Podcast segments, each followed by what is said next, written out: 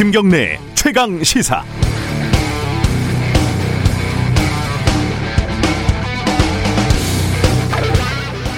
어릴 적 방학이 끝나가면요 숙제할 일에 눈앞이 캄캄해지곤 했습니다.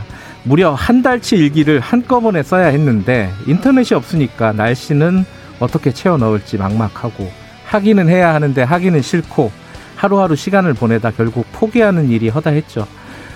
어, 학교 가서 선생님한테 손바닥 몇대 떼우면 되지 뭐 이렇게 어, 마무리가 되곤 했습니다.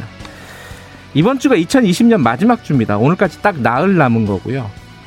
우리 사회가 여러 가지 숙제를 아직 못했는데 대표적으로 낙태죄 문제가 있습니다. 지난해 4월 어, 헌법재판소에서 위헌 판결이 나고 벌써 1년 하고도 8개월 동안 정부나 정치권은 숙제를 전혀 하지 않았습니다. 남은 나흘 동안 할 수도 없는 상황이고요. 그냥 대책도 없이 법조항이 사라지는 거죠. 당분간 낙태가 필요한 사람은 어디서 어떻게 해야 하는지 의사나 환자나 모두 혼란스러울 수밖에 없습니다. 낙태, 이 민감한 사안이죠. 여성계 입장, 종교계 입장이 얽히고 설켜 있어서 정부도 그렇고 국회도 그렇고 가급적 건드리고 싶지 않았을 겁니다. 손바닥 들일 선생님도 없으니까 그냥 나 몰라라 하는 게 속편하다고 생각했겠죠. 아무리 그래도 1년 8개월 동안 공청회 단 한 번, 이건 좀 심했죠. 이럴 때는 여야가 어찌나 이심전심인지요. 물론 냉정하게 말하면 여당 책임이 더 큽니다. 주무상임위가 1년 내내 윤석열 추미애 문제로 시끄러웠던 법사위라는 사실은 꽤 상징적입니다. 참 한심하죠. 12월 28일 월요일 김경래 최강 시사 시작합니다.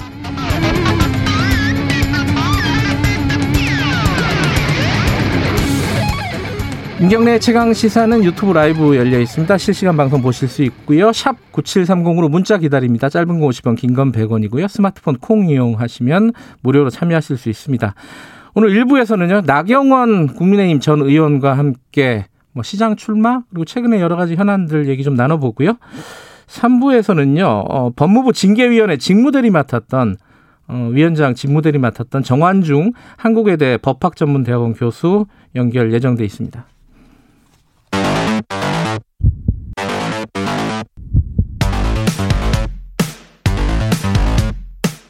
오늘 아침 가장 뜨거운 뉴스 뉴스 unboxing 네, 뉴스 unboxing 민동기 기자 나와 있습니다. 안녕하세요. 안녕하십니까. 김민하 시사평론가도 나와 계십니다. 안녕하세요. 안녕하세요. 민동기 기자는 이제 음성 판정을 받았습니다. 그죠? 네. 예. 주말 사이에 방송계에 코로나가 어, 막 불어닥쳐 밀어 닥쳤어요. 그죠? 그래가지고 굉장히 위험한 상황이었는데 축하드립니다. 네. 아 근데 지금 굉장히 확진된 분들이 또 적지 않게 있어가지고요. 예. 참 치료를 잘 받았으면 좋겠습니다. 방송계에 밀어닥친 지는 오래됐고요. 정확히 말하면 시사 프로그램계에 아. 이제 밀어닥친 거겠죠. 네. 저 지금 뭐 방송 차질을 빚는 데가 꽤 있다 있더라고요. 그죠? 그렇습니다. 예. 뭐 목전까지 왔다. 뭐 이- 다들 그렇게 얘기를 많이 했었는데 이게 그걸 넘어서서 그냥 뭐 내 옆에 있는 것 같아요. 이제 이미 코로나. 한막 됐어요, 우리는. 네. 자, 그 코로나 상황부터 좀 정리를 해보죠. 지금 어, 정부가 주말 사이에 밝힌 내용 보면은 3단계는 안 간다. 다만 3단계보다 더 강화된 방역 조치를 계속 유지하겠다. 뭐 이런 거죠, 결론은. 그러니까 수도권이 2.5단계고요. 예. 비수도권이 2단계 이거를 6일간 더 유지한다는 그런 얘기입니다. 아, 원래는 끝나는 거였군요. 그렇습니다. 음. 원래 오늘까지였는데 음. 이걸 이제 내년 1월 3일까지 더 연장을 하겠다라는 거고요. 예. 이렇게 하는 그 근거가 방역 그리고 의료 체계에 여력이 있고 연말 연시 방역 대책의 효과를 지켜봐야 한다. 정부는 이렇게 판단을 한 것 같습니다. 네. 근데 지금 수도권에만 적용하던 무인 카페 매장 내 착석 금지라든가 예. 김경래 기자가 굉장히 궁금해하는 홀덤 펍. 네. 이 집합 금지 수칙을 아, 오해하시면 안 됩니다. 저 가본 적은 없습니다. 네네. 여기를 이제 수도권에만 적용을 해왔었는데 이제 비수도권에도 이제 적용을 음. 하기로 했습니다. 하나 또 이게 생활에 좀 밀접하게 영향을 미치는 게 이 패스트푸드점도 먹는 거 금지한다고요? 그죠? 먹는 거를 금지한다기보다는 먹는 거는 뭐 수칙대로 하면 되는데 예. 이 카페가 지금 막히다 보니까 예. 다른 대체할 수 있는 그런 업종으로 풍선 효과가 일어나고 음, 있습니다. 패스트푸드 그래서 좀 많이 갔어요, 사람들. 패스트푸드점에 가서 예를 들면 음료와 디저트류 이런 예. 거를 시키는 경우는 그건 안 된다는 겁니다. 예. 아. 근데 거기서 이제 식사 식사를 할 수 있는 이런 메뉴를 시키면 그건 이제 가능한 상황인 아. 식사는 가능하다. 그렇습니다. 아, 그래서 이 만약에 커피, 음료, 디저트류 이런 거는 카페와 동일한 기준으로 포장과 예. 배달만 허용한다. 예, 이런 얘기입니다. 식사도 가급적이면은 사가지고 가서 그렇죠. 그렇죠. 집에서 드시든가 뭐 이렇게 하는 게 좋을 것 같습니다. 어, 백신 얘기가 계속 나오고 있는데 지금 우리 영국이 우리가 지금 수입이 확정이 된 아스트라제네카를 어, 접종을 한다고요, 곧. 그러니까 이게 텔레그래프가 보도한 건데요. 예. 우리로 따지면 식약처 정도 되는 영국 의약보건제품 규제청에서 네.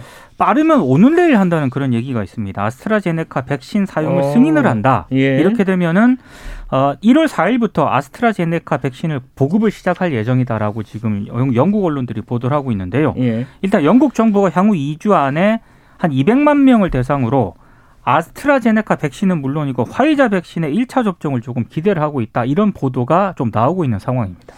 우리가 백신을 언제부터 어떻게 맞을지에 대해서 구체적인 얘기들이 조금씩 조금씩 나오고 있어요. 주말 사이에 나온 얘기는 뭡니까? 어, 그러니까 어제 예. 예, 국회에서 고위 당정 협의가 진행이 됐는데요. 예. 어, 노영민 대통령 비서실장이 나타났습니다. 그래서 음. 이제 얘기를 했는데 내년 2월부터 의료진과 고령자에게 코로나19 백신을 우선 접종을 하고 일반 국민 접종도 해외와 비슷한 시기에 진행을 할 거다라는 취지로 이제 음. 얘기를 했고요. 네. 그래서 집단 면역의 형성 시점은 외국과 비슷하거나 오히려 빠를 거고 이 시기를 더욱 앞당기기 위해서 뭐 총력을 기울이고 있고 뭐 성과도 어느 정도 나고 있다 이런 취지의 얘기를 했는데요. 정세균 국무총리도 백신 도입에 대해서 얘기를 했습니다. 그런데 백신 도입의 구체적 시점은 제약사의 생산 역량 등의 영향을 받기 때문에 단정지어 말할 수는 없지만 가능한 이른 시기에 도입되도록 제약사와 추가 협상을 진행 중이다. 이렇게 얘기를 했는데 그러니까 노영민 비서실장 얘기하고는 약간 뭐 결의 차이는 있지만 어쨌든 빠른 어쨌든 접종으로 가겠다라는 어떤 음. 큰 그림에 대해서는 뭐 얘기를 분명하게 한 거죠. 또 하나가 그 자영업자들에 대해서 어 긴급 재난지원금 지급을 네. 어떻게 하겠다. 요 내용도 약간 구체적으로 나왔어요. 그 소상공인 자영업자 같은 경우는 임대료를 포함해 가지고요. 네. 일반 업종은 100만 원이 지급이 되고 그리고 영업 제한 업종이 있습니다. 예. 식당, 카페, PC방 이런 데를 집합 말하는 금지라든가 이런 것들 그렇습니다. 여기는 200만 원. 그리고 어 영업 제한 아 영업 금지 업종은 300만 원이고요. 아 그러니까 집합 제, 그 금지는 300만 원. 네. 예. 뭐 유흥주점 같은 걸 얘기하고 영업 제한 업종은 200만 원이 지급이 음, 됩니다. 네. 그러니까 2차에 비해서 한 50만 원에서 100만 원 정도 액수가 늘었다라고 보면 될 것 같고요. 예. 그리고 이제 착한 임대인 있지 않습니까? 예. 자발적으로 임대료를 낮추는 그런 분에 대해서는 세액 공제 혜택을 70%로 확대를 하기로 했는데 다만 고소득 건물주가 있지 않겠습니까? 네. 연 사업 소득 1억 초과 임대인 같은 경우에는 현행 규정을 유지하는 쪽으로 지금 논의가 되고 있는 그런 상황인데 구체적인 안 같은 경우에는 내일 발표가 될 예정입니다. 알겠습니다. 정치권 소식도 좀 알아보죠. 어, 윤석열 총장 징계가 법원에서 이제 정지가 되고 나서 대통령 사과가 있었고요. 어, 지금 개각이 좀 폭이 좀 커질 커지고 빨라지지 않을까? 뭐 이런, 겁니까? 지금 나오는 내용은? 그러니까 일단 윤석열 검찰총장 문제로부터 탈출해야 되지 않습니까? 예. 이게 결국 이렇게 됐기 때문에 대통령이 사과도 했고요. 예. 그러려면은 지금 개각이라든가 청와대 참모진 교체 이런 것들에 대해서 최대한 빨리 그리고 최대한 넓게 해야 된다라는 어떤 공감대라든지 이런 것들이 형성되고 있다. 네. 이런 언론 보도들이 쭉 나오고 있고요. 예. 구체적으로는 추미애 장관하고 노영민 청와대 비서실장을 포함해서 이제 인사의 폭을 넓힌다. 뭐 이런 보도가 핵심 줄기인데 네. 어, 예를 들면은 예, 지금 유, 어, 유력하게 이제 거론되고 있는 날짜가 문재인 대통령이 이르면 내일 추미애 법무부 장관의 사표를 수리하고 개각을 단행할 것이다. 이런 이제 아, 보도입니다. 네. 다만 여기에 대해서는 뭐 일부 또 다른 언론의 경우에는 다음 달 10일쯤에 일단 뭐 이런 개각이나 이런 것들은 완료될 것이다. 이렇게 얘기하고 있는 그런 부분도 있고요. 구체적인 사람 이름들도 쭉 거론이 되는데 예를 들면 박영선 중소벤처기업부 장관도 당연히 이제 개각에 이제 포함이 될 것이 고 시장에 나, 나올 수도 있으니까요. 예. 그렇죠. 그 외에 성윤모 산업통상자원부 장관, 이재갑 고용노동부 장관, 박양호 문화체육관광부 장관들도 개각에 포함이 될 거다. 이런 보도가 나오고 있습니다. 음. 그리고 관심사가 그러면 추미애 장관 후임은 누구냐 이거 아니겠습니까? 예. 조선일보의 경우에는 박범계 의원이 유력하다 이렇게 쓰고 있고요.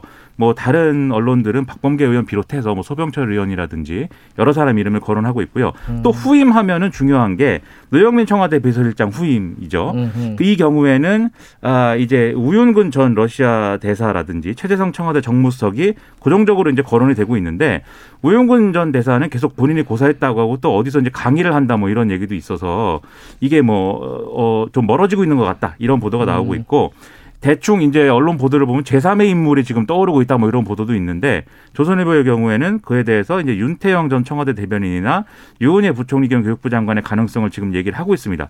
그리고 이 청와대 인사의 폭은 김상조 정책실장도 아마 여기에 어 바뀌 이 교체에 포함이 될 것이다. 이런 뭐 보도도 나오고 있습니다.